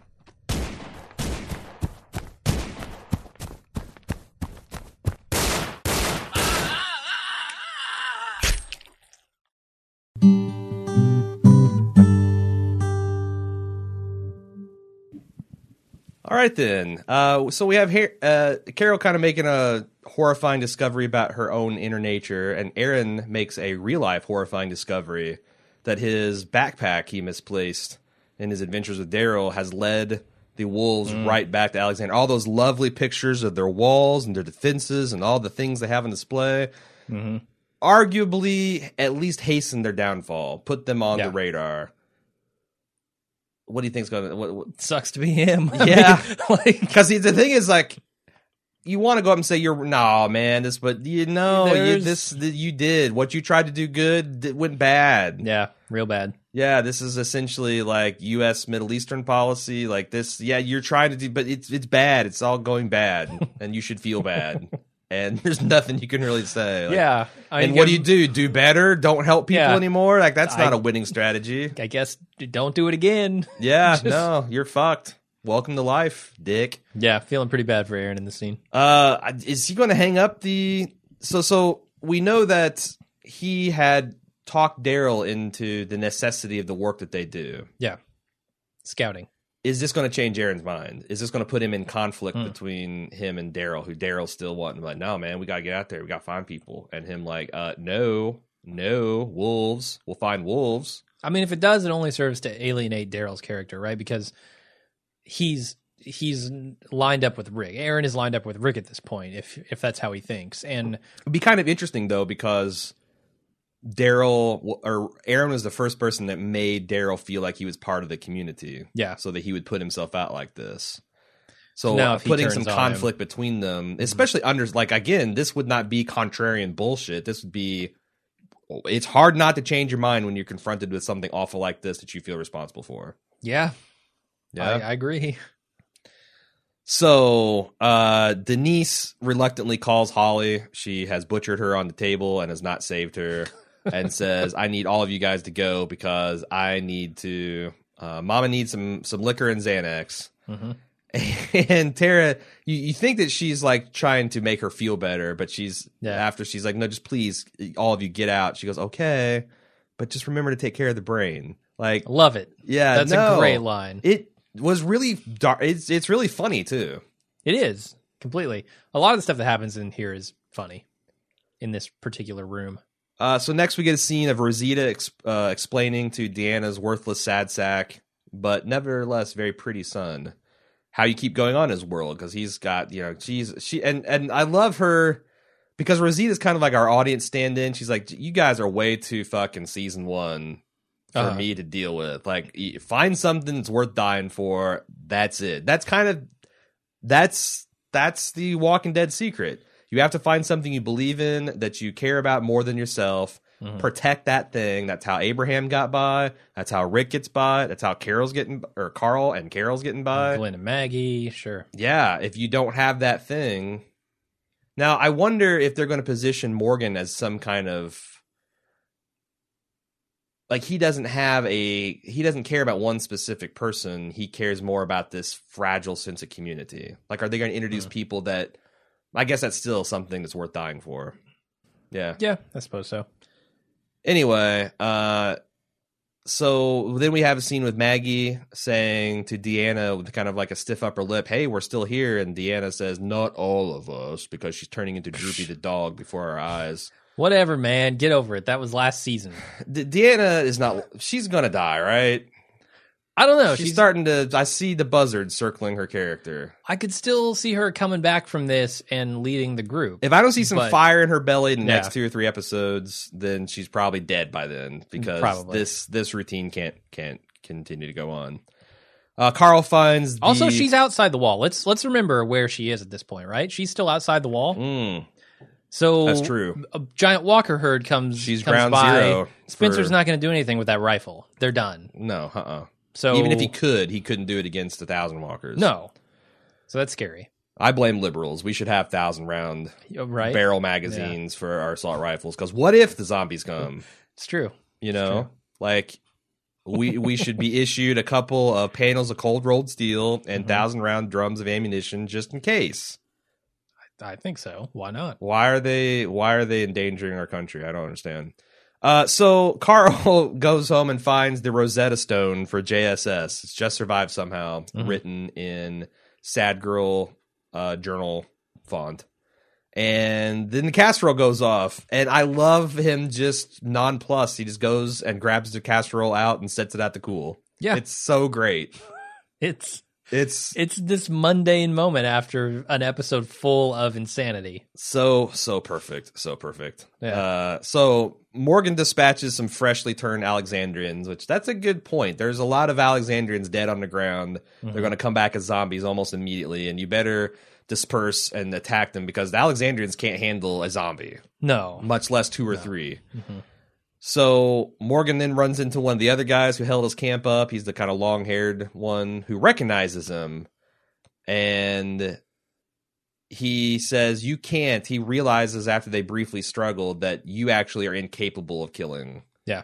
And then he gets his dick crushed by a broom handle, and Morgan apologizes and I think kills the guy. I yeah? think apologizes or says I'm starting. Like yeah. I couldn't tell if he says I'm starting to get used to this killing thing or I'm sorry. We didn't have subtitles in the copy that and we they both watching. mean very different things, right? Yes. Like one says, "I really don't want to do this." The other says, "I'm kind of getting. I'm used to warming this." up. Yeah, I feel like it's sorry, but uh, we watched that like so. ten times, and as I, it's it's kind of like morphing. You know, when you hear a word yeah. long enough, like giraffe, say giraffe seven times, and it'll sound like some alien y- language from fucking Avatar. The blue Na'vi are going to be it's it's one of their creatures, but uh, yeah, I think either one would be interesting. But he did kill the dude. He, I think so. Yeah, Because I does. is that a, like a fool me once, shame on me, fool me twice? Wait, fail, yeah, the reverse of that. Yeah, I always My verbal confuse that, too. dyslexia comes to save the get day again. Uh, I I think so. Uh, and then we have a scene of like Morgan and Carol walking past each other, and almost like a ballet type of thing. And it's clearly metaphorically they're on different directions on the same street. Yeah, like, like, is it. is that is we understand that Carol is starting to rethink her bloodthirsty ways, and Morgan's starting to rethink his uh, naive pacifism. I think so. Yeah, Ugh. I just I, I would like to find I, I just wish I if that's the case I wish they came together and shook hands at the end because I'm ready for them to Mhm. find a little bit of equilibrium. yeah. Uh we do have one more ad for the Carol thing, but that's going to be at the very end of the podcast. We're not having a spoiler section this week, Mhm. so you don't have to worry about if you don't want, want to listen to feedback but want to hear the uh, exciting conclusion of the previews for Cooking with Carol. You can skip to the end of the podcast. So we got feedback coming up pretty quick, but first, a uh, word from our sponsor. It's not just AMC cooking for Carol this week. We got Audible. Uh, you can get a free copy of a spoken word work at audiblepodcast.com slash bald move just by signing up. And uh, they've got hundreds of thousands of unabridged works. Uh, they're also excited, Audible is, uh, about Locke and Key, which is a multicast audio adaptation of the Joe Hill and Gabriel Rodriguez best-selling graphic novels. Also an Eisner Award winner back in 2009. That's the kind of comics award show. Um, and for a limited time only until November 4th, you can get this totally free at audible.com slash L and K. And this is regardless of whether you sign up with our bald move link or if you signed up before, this is just a free thing you can get. Uh, and it sounds like something appropriate for the month of October. Let's, uh, let's look at this uh, plot synopsis. This chilling tale starts with a tragic event that takes us to an ancestral estate in Lovecraft, Massachusetts, where the family learns that every key unlocks the past, the paranormal, and the evil creature that lurks within. Perfect Halloween reading slash listening, yeah? Sounds spooky. And this isn't just like, you know, one dude or one woman reading this in a monotone voice. This is an all star production. Uh, it boasts an all star cast with performance by Academy Award nominee Haley Joel Osment. Okay. You know him. He's he's in spooky movies. He is. Ghost, ghosty movies. Golden Globe Award nominee Tatiana Maslany, uh, or Orphan Black, Orphan Black fame, and Emmy Award winner Kate Mulgrew, who I, that's name sounds familiar. She Mm-hmm.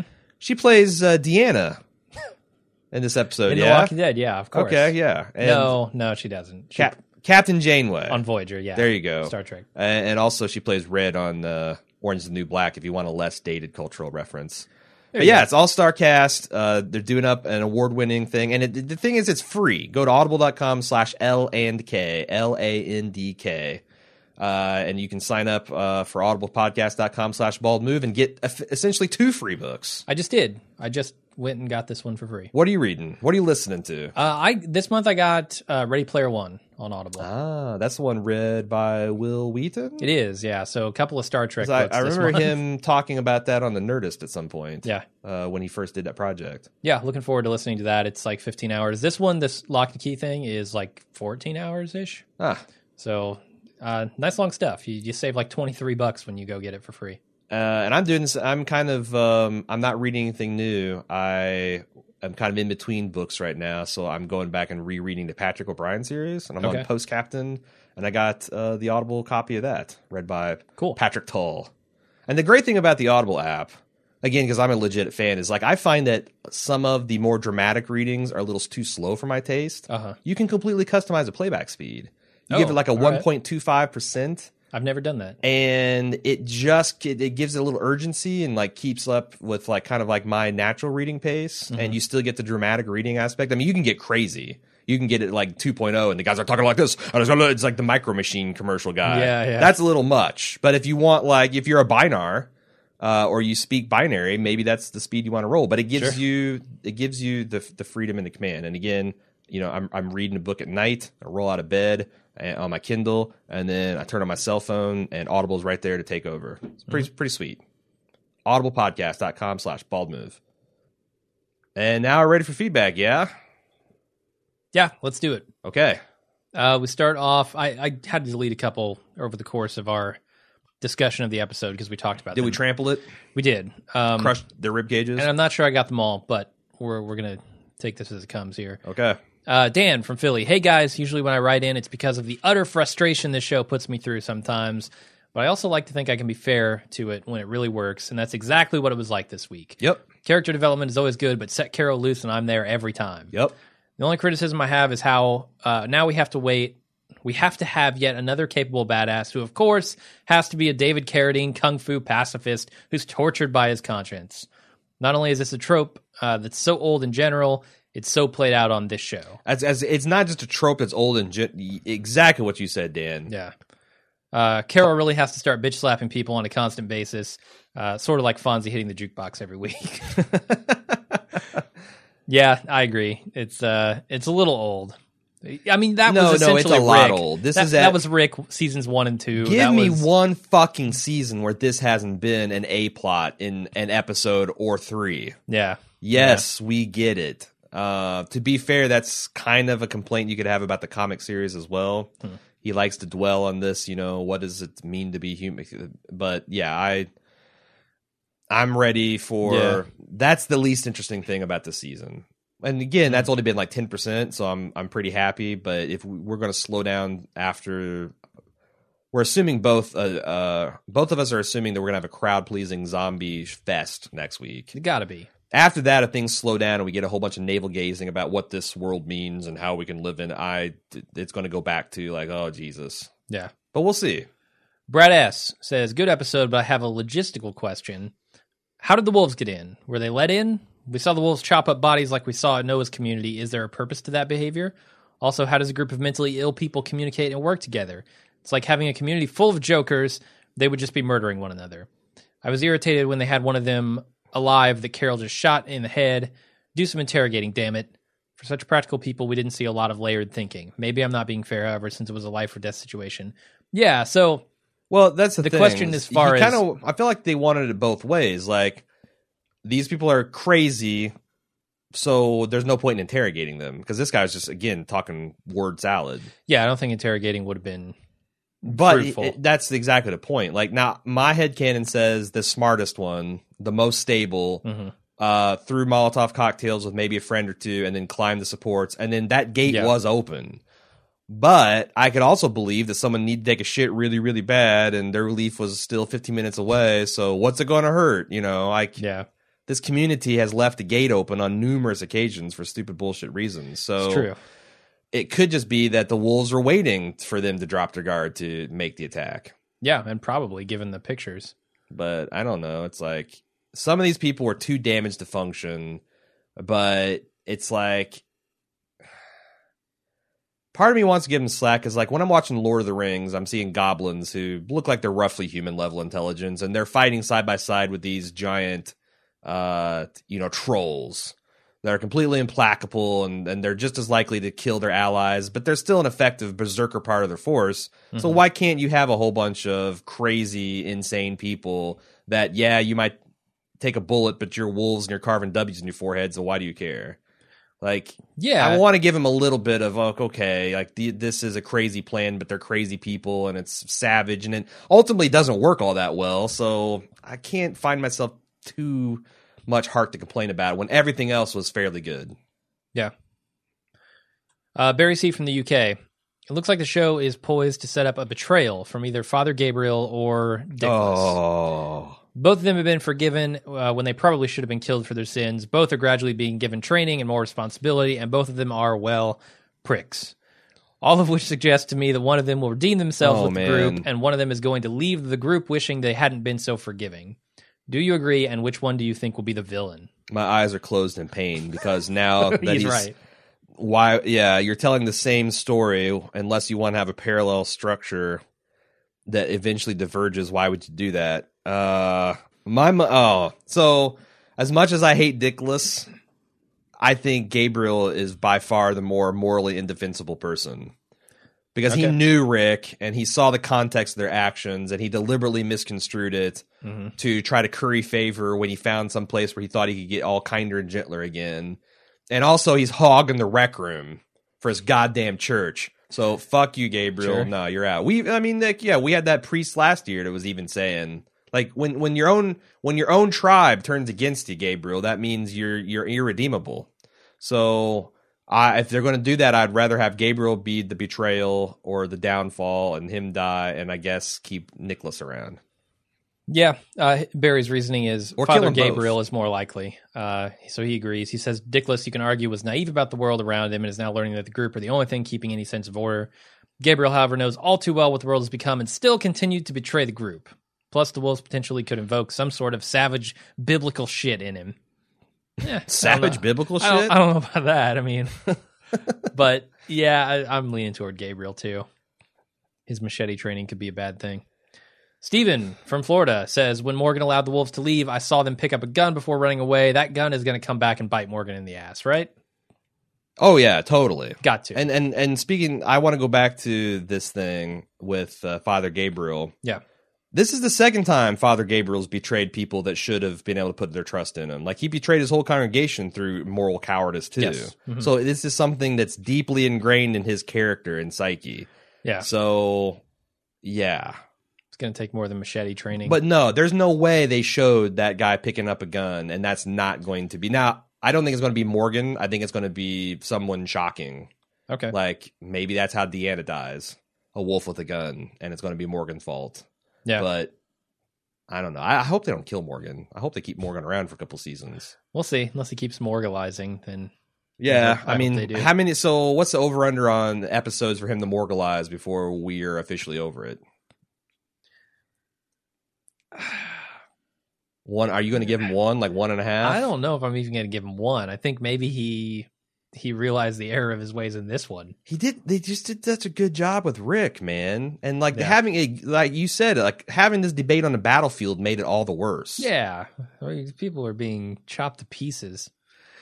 I don't know. We we also have emails about that. Uh, anyway, Hef says I really enjoyed this episode and listened to your instant take, and I had a couple things I wanted to respond to.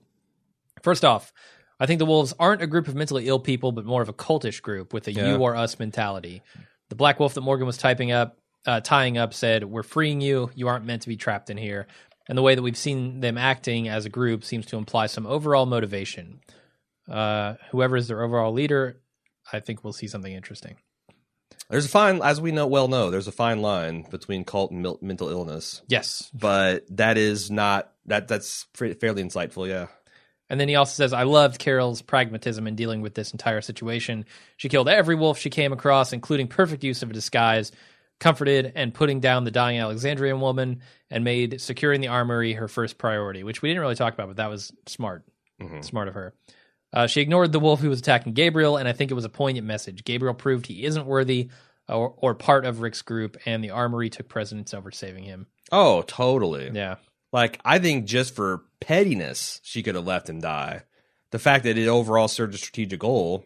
Yeah, and I think it was kind of, I mean, not petty. It was, Yeah, like he fuck him. He's getting this is karma. yeah, It's it's Yeah. rare that you get to see karma so swiftly executed. Indeed. Jay has says there's about 300 million guns in the U.S. and the Wolves are using only blades against Alexandria. What the fuck? Surely they would expect their opponents uh, to be armed with firearms. I mean, we kind of talked about that. I wonder if you could have localized shortages, even though you've got an abundance. Uh, you'd have localized shortages. And again, like Maybe. the United States, I don't know if you if you're not a shooter, you probably didn't know this, but a year or two back, we ran out of fucking ammunition. Yeah, yeah. Like you could not get nine millimeter, twenty two. Like sh- you could get shotgun shells, and that's it. Which is when I stopped shooting and got into archery, and I'm like, fuck this. Uh huh. But yeah, like so now there was a lot of uh, conspiracy theorists and a lot of you know economic and political theorists with reasons why that might be. Uh, but still, it's just a good point. Like, yes, all that's true, and they might have guns, but do they have ammunition for them? Can you readily get ammunition in every area of the United States equally in the zombie apocalypse? DC's got like on paper some of the most strict gun control laws in the nation Yeah. which is one of the ironic things. It's also got one of the highest body counts, so you can make whatever political hay you want with that. But I wonder what kind of like I don't know recall there would be like the the military saying, okay, we need to we need the ammunition because Yeah. we're fighting this shit off and or Walmart send us all your but ammo. also that's like you know, ask any prepper. That's the first thing you're going to loot in the in case the shit hits the fan. it's true. Yeah. So that you got to put that in your calculations, like you know, canned goods, uh, water, and ammunition are going to be the things. Every, and alcohol and drugs are going to be what everybody goes after in a, in a, in a loot. So Yeah. you know, I think you, I think it's kind of more realistic that, and also think about the average home, average home in the suburbs or city. How much ammunition can you get out? Where you go to the average home in the rural locations, and each house could potentially have its own mini armory Yeah. you know, thousands of rounds of ammunitions and hundreds of shotgun shells, and that's just kind of way they roll out there. Sure. yeah, I can imagine in Georgia there are a lot of houses like that. Sure. Uh, Devin from Alexandria, Virginia. He's not making a joke. He literally lives in Alexandria, and yes, the show has it completely wrong, and it doesn't bother him. Uh, it seems like they finally found a good balance with character development, interesting plots, and satisfying pacing. Agreed. Uh, the action in this episode served both as action for the sake of entertainment, a dawning of realization, and hopefully the catalyst of change for the Alexandrians, and interesting character development for Carol and Morgan. In terms of Morgan, I had less issue with his morgalizing, as you seem to express in the instant cast, because I don't think he's balanced at all. Back in season four, he was out of his mind insane, and I still view him as not being altogether sane. Yeah. Ins- Instead of settling down into a balanced sanity, I think he's pulled more of an inverted Rick pendulum swing Sure. and swung into a viewpoint of no killing at all costs, which is highly irrational and not exactly sane in the zombie apocalypse. No, Uh, I that's that's a valid interpretation of his character. yeah, I, I I, like just the find point. it annoying. the the the biggest point I like out of this is the the economy with which this episode executed its action. You know, Sure. it it wasn't just action for action's sake. Like like he points Everything out. felt like it had a logical purpose. yeah, Yeah. good stuff. Uh, Dan O says, longtime fan of your podcast for The Walking Dead, Breaking Bad, and Fargo. Thank you. Uh, first things first, JSS just survived somehow. Yes, you and about six hundred million other people. Dude, I got so I got All a couple hundred people in my PlayStation account at this point Oh through God, Destiny and Last oh, of Us. I got four messages through PlayStation about just survived somehow. So yeah, big mistake missing out the first couple minutes of the episode. Yeah, uh, he goes on. But it's also nice to know that people are ready, ready and willing to uh to, to help us out, set us straight. on yeah, the, the I mean, really, we should have Dead. known the the name of the episode and saw that just survived somehow on the paper and made the connection, which we did the second time Sure. viewing it. But yeah, it's hard when you're cracking jokes over the thing It is, yeah, during a live watch. yeah. Uh, he goes on. Uh, Rick needs someone to challenge his decisions. The plan for moving the zombies away from the camp by first leading them to the camp is insane, and to leave it virtually unprotected when you already know the wolves aren't that far away, really not a strong strategic plan. Similar in poor design to allowing the Terminites' small group to enter the church while it seemed your group slipped away, again, leaving little protection for the few left behind. Chronic, chronic mistake by Rick, Mm-hmm, Com- leaving his settlement completely undefended. Although this wasn't, I mean, it's kind of like an all chips are in plan he had too. Yeah. So like, I get it. Like he should have left a small base camp of badasses, but he had Carol there. Like he had Carl there. It wasn't like he left the cupboards bare. He needed people who could execute. Rosita and he- was there? He knew only his group was capable of it. And and the thing of it, so so so yeah, I don't even know that's a valid criticism. You had Carol, Carl, Rosita, Tara, who's at least a mid tier badass at this point. I mean, all of all of the all of our core group are more capable than the Alexandrians. But I, of of the people there, the only ones I would call badasses are definitely Carol. I was gonna say you better put Carol um, on there. Yeah, yeah, obviously. She's the Washington on the Mount Rushmore nowadays. Hell yeah. Uh, who else is Carl? Obviously, is Yeah, a badass, Carl, but sure. Rosita, you got to give Rosita. Rosita kicks ass I guess she does. and does We it in just hot, haven't seen does much it of it. hot pants. Come on. not anymore. Well, Not yeah, anymore. she's, wearing changed, sensible clothes yeah. now since she's found some. I But I, we just haven't seen much of Rosita in action, you know. but so what I don't think of her as a, a big badass. we know she's one of the last survivors of the Abraham group, which implies and the things. does. And when we've seen her fight, it's she's been competent. So I don't. Yeah. I, again, But Tara is too busy fist but bumping. but when you got, eh, I think Tara is at least baseline competent. Eugene's worthless. they're all course. baseline competent. Yeah. No, I mean even Judith. even Eugene could Even probably Judith. at this point shoot something, but She, he can shoot a, a deuce and a half and blow it up. That's for sure. yes, he can. Uh, okay, so I disagree with the fact that Rick had a desperate plan. He needed all of his best people, and he still left Alexandria not bereft with guardians. I, but almost, almost. I mean the the sheer amount of badass But that it's he a takes kitchen with sink him. plan. Do you half-ass the w- very sensitive lead all the thousands of zombies away from your community plan? No, but in theory, nobody's going to have to shoot in that plan, right? Like, leave some badass behind, some some gun toting badass, Some armchair post-apocalyptic And- and- generalship, I think. Yeah, and bring bring a Rosita, bring a Tara. What am I saying? This mission. It's that total bullshit. what the fuck, Rick? What do you? Th- what am I doing defending this asshole? What a what a what a dick. Moving on, John Kay says, I see a theme between Rick and Morgan. Rick started out seeing the good in humanity. After the first season, Rick came upon Shoot Happy Morgan in season four. Remember this? Yes. Clear is a great episode. Uh, Morgan was shooting humans and The Walking Dead. Since then, Rick became Morgan in Clear, and Morgan became Rick in Clear, yin and yang. Uh, by the way, why does everybody take handguns but not the assault guns? Revolvers with six bullets versus 30 bullet rifles. I don't know. Do they have a bunch of rifles? They do. They have a shitload in the armory. Yeah, I thought that I was a little disappointed Carol didn't come out strapped. Yeah. Like, I thought that. style. Yeah, yeah, yeah. Uh, I don't know. Uh, Jay says, How is it possible that The Walking Dead is able to have such a good character development for Carol, but very few others? During this epi- week's episode, we see yet another side of Carol. Beyond her Rambo moments, Carol has a breakdown on the steps of her home. She is having an identity crisis. Is she a wolf or is she an Alexandrian? This is symbolized by her looking at the A on the porch and trying to wipe the W off her forehead, which we talked about. Uh, and he says, I hope she finds a balance between both. Yeah, she.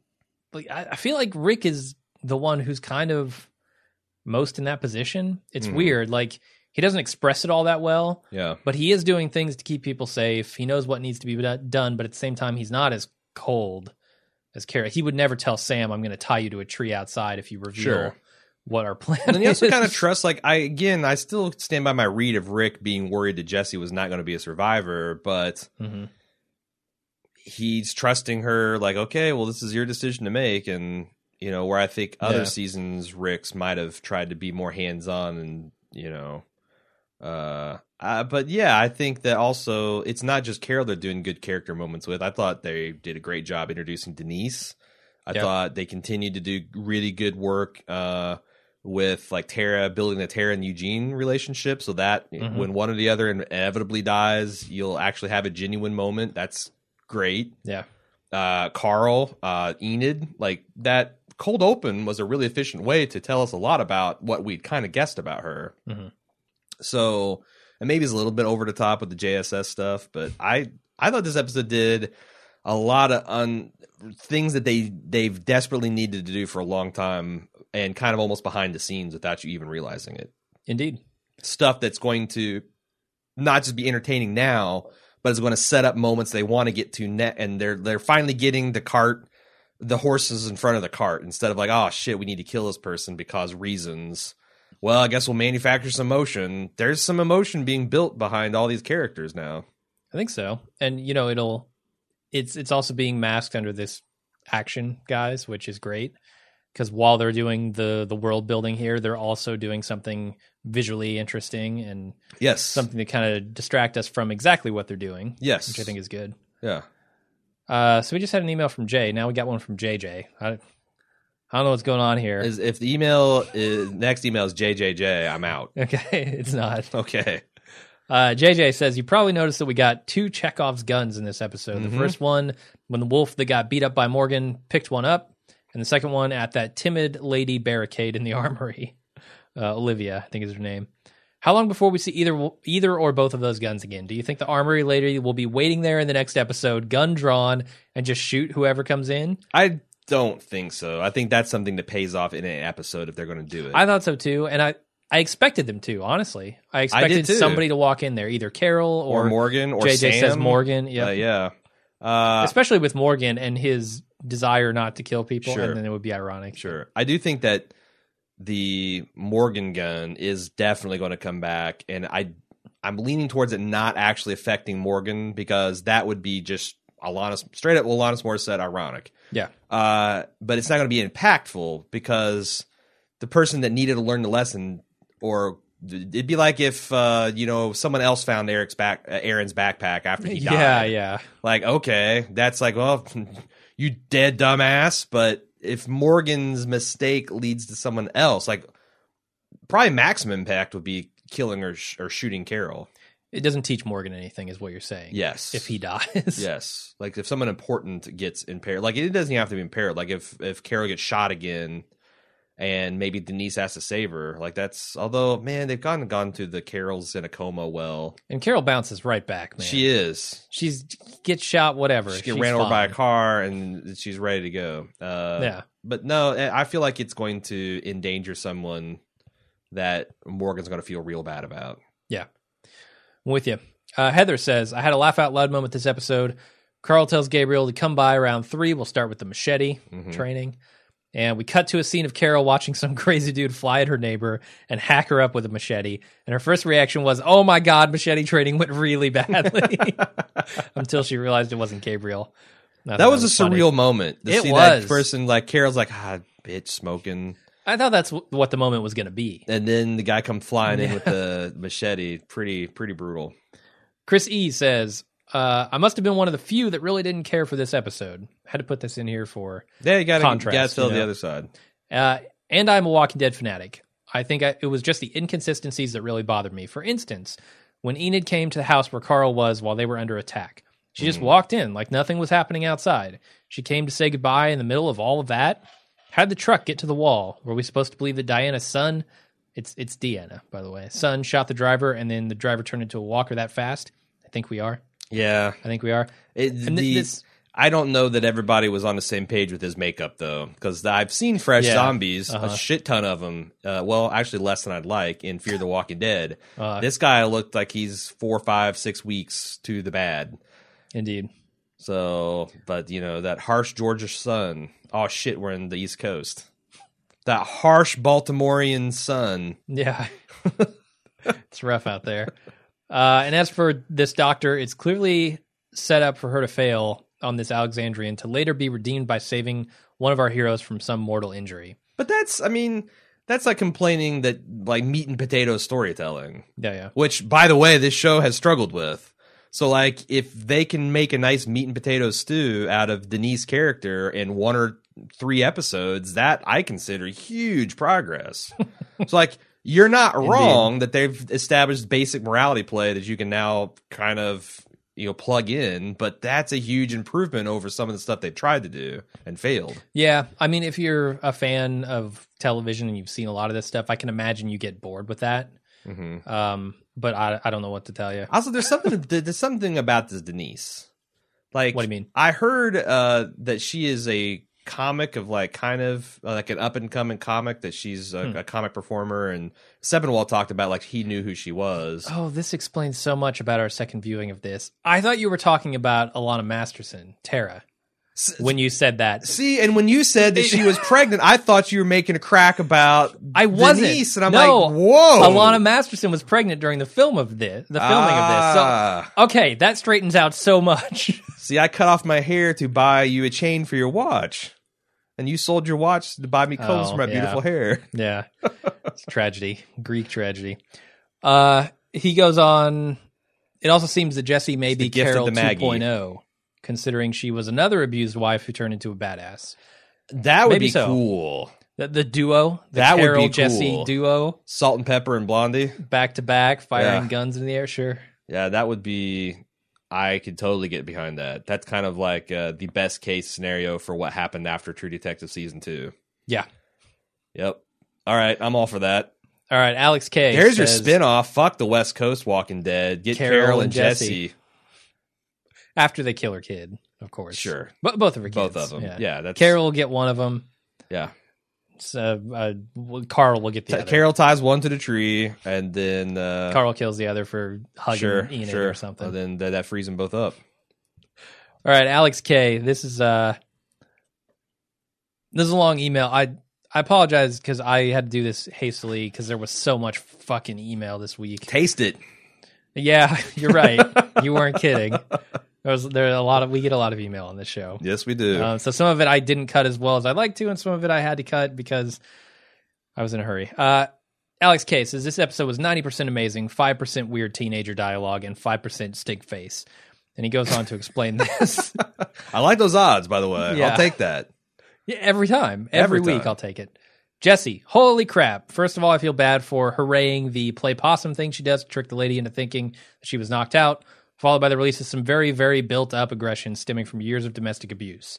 However, her very weird dialogue with Ron about cutting his hair Ugh. and talking to him was a little too real, like when HD shows you the pimples on a newscaster's face too real. Yeah. On the other hand, it was believable, but on the other hand, I think Ron is a terrible actor. Yeah, I don't think that kid's a great actor. Li- little community theater, and and it was also the staging and the writing did not help that scene either, and the pacing. Yeah. Like they felt like they were trying to go for natural people interrupting each other, but I don't know. Like either Ron was too late in his lines or Jesse was too early. It, did- it didn't feel. It Yeah. felt very stagey. I thought so too. Yep. Uh, he goes on, Deanna. She has mastered the art of stink face. if you- if you are wondering where her boys get their cowardice from, look no farther because the apple doesn't even fall from the tree here. Here, mom, sit in this truck with that dead walker that I could have easily removed, and you'll be safe. No, she She does give good stink face. She for sure. is. She's like I said. It, she's her. She's going from Captain Janeway to Droopy Dog.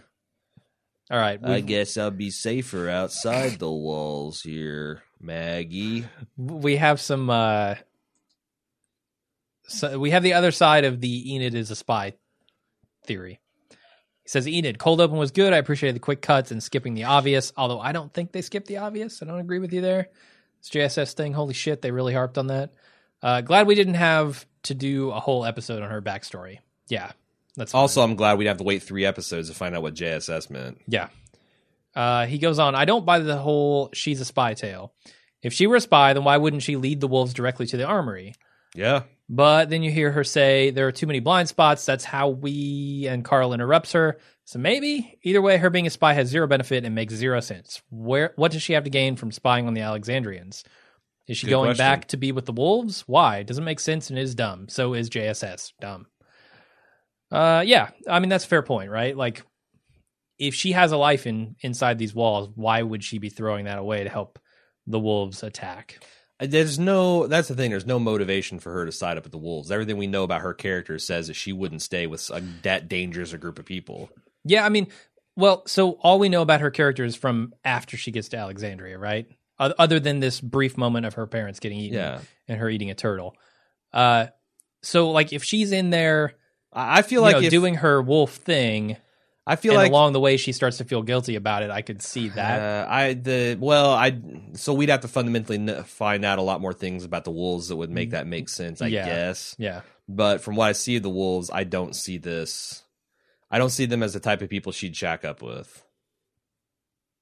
From Okay. a pragmatic standpoint, as well as I don't think she's that kind of person. But I, I could. I mean, well, I just could be survive surprised. somehow lends a little bit of of that idea, right? Like It is I'm gonna like do whatever I can, and these wolves are here and they're going to help me. So But also, I I think so. uh, I thought that the staging of her coming in with Carl was a little weird because you could plausibly say that maybe she didn't know that the wolves were attacking at that time. Mhm.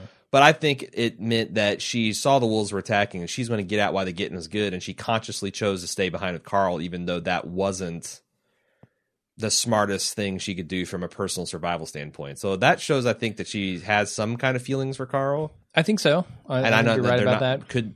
Yeah, so The other way to look at it is she knows she's not going to be harmed in this attack because she's one of them, eh. and therefore she walks in here not so nonchalant, like I just I'm don't leaving see- with the wolves and see. I'm not saying that you can't read that. I just don't see the motivation there. I don't. It. Yeah, I don't think it's there yet, and And also, it seems They- they like have that also later. weakens the case of them bringing Aaron's bag. Like it feels like that is Yeah. the thing, the breadcrumb that led them there. If they've had a person on the inside this whole time, that scene. Why would they Why it? would they bring it? Why was that significant? So, and the other thing is like, yes, Walking how Dead is how a mess. long they ago could did Enid get there? Right? Do we know? before Carl, but no, we don't have a clear timeline of when she got there. It's got to be before Aaron lost his bag because we saw him lose his bag, Oh yeah. and Daryl was already there, and Oh everybody. yeah. was- Sure. yeah. Sure. Yeah. So, hmm. I don't know. Uh, Mopic, Mo- Mopik, I don't know how to pronounce this pseudonym. Uh, says Carol finishing that lady who was sliced and kept screaming to death was exactly what Rick did to Carter, screaming on the road with the walkers. What do you think about that? Say that again. Uh, the way Carol, like, you know, knifes this woman in her brain stem Mhm. was exactly the way that Rick put down Carter when he was screaming. Kind of like they're in the exact same position right there. And you got to think it's almost happening at the same time too, right? So I had a cynical view when we were doing the live watch. I'm like, oh, looks like Gimple and or uh, Nicotero saw a couple '80s action movies where, you know, that's a quick, easy way to Yeah. dispatch. That's the new slit the throat or Uh-huh. knife to the temple. It's you know, put the knife right there at the base of the skull and sever the spinal cord. I don't. I, so it could just be that's the rule of cool, and they Yeah. accidentally stacked it up in two episodes. Because what else? What are they trying to say? Rick and Carol are already kindred spirits. yeah. They got the same execute. Like I mean, they, you know, it could just be cool that like these two similar things are happening in the same in different places at the same time. could be. I don't think it is, Maybe but who knows? you're Uh, not wrong. Moba goes on. How uh, now? My biggest gripe, Morgan.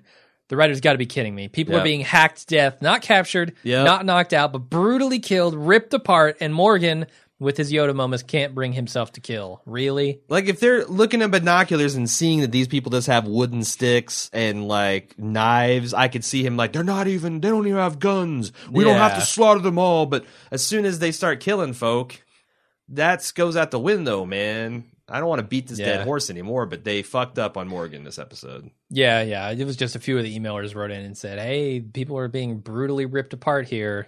It's not. It's not like these It's people not showed heroic any remorse. to not to, to spare Yeah. people that are hacking people to death. yeah, It's not. It's not noble or heroic. Like if you're mopping them up and you've got them kind of isolated and they can't do Uh-huh. any more damage, sure. Although in this world you could be forgiven just for killing them all. But if you want to start morgalizing, then fine. But the way they did everything, the action and everything, it just made Morgan look foolish. Yeah, I agree. Uh, Fleas says, I need to address a specific scene on this week's episode. There was one moment where I was instantly more excited and engaged than any other moment in this show ever. Oh, Tell me I wasn't the only person who perked up, and you, you were not the only person, who perked up in their seat when Morgan and his bow staff walked up to the big guy in the axe. Oh I- yeah. I was laying down. I had to pause my TV for a second, sit up, and think to myself, fuck yeah, in anticipation of the greatest fight scene ever on TV. we were lick. I mean, on the live watch, we were both like licking our chit, the chops, Uh-huh. and the only thing that stopped us from being outraged, from being deprived of that scene, was Bat Carol. Yeah. Like they immediately said, "Here's something you thought was cool, or here's something cooler."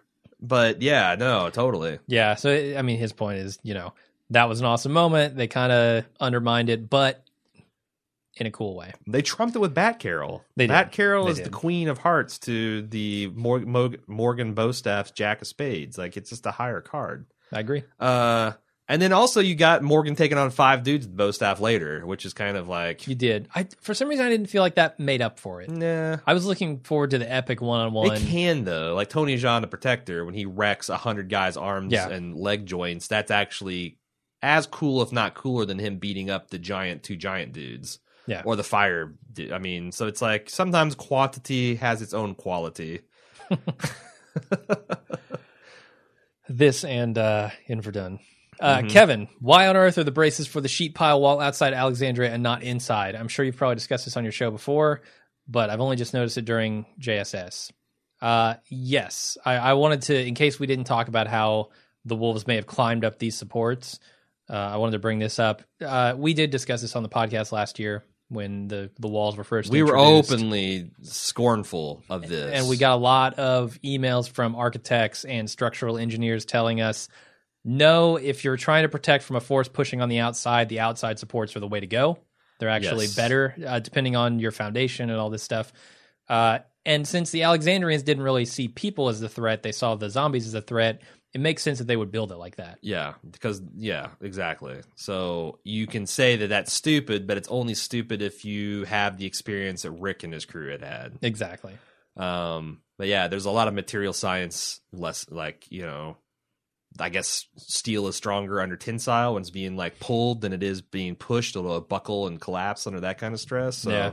there's a lot of technical reasons, and and uh, our good buddy Levi was one of the first ones to email us, letting us know, like, no, actually, as a as an architect, uh, if if you're trying to keep make a wall that's going to resist outside zombie assault, just Mhm. having to stand against a bunch of pushing, that's the way you want to build it. So apparently daniel and and it, bloomington it, it fucking stopped a, tr- a sim. I mean, it did you can't argue with the results Yeah, Re- Reg is posthumously calling bullshit. Bullshit. We should do that where he's up in heaven. That should be in our next skit. He's up in heaven calling bullshit on our podcast. Uh, uh, Daniel in Bloomington says something that piqued my curiosity was uh, something the seemingly lead wolf said to Morgan when he said that they didn't have to choose this life.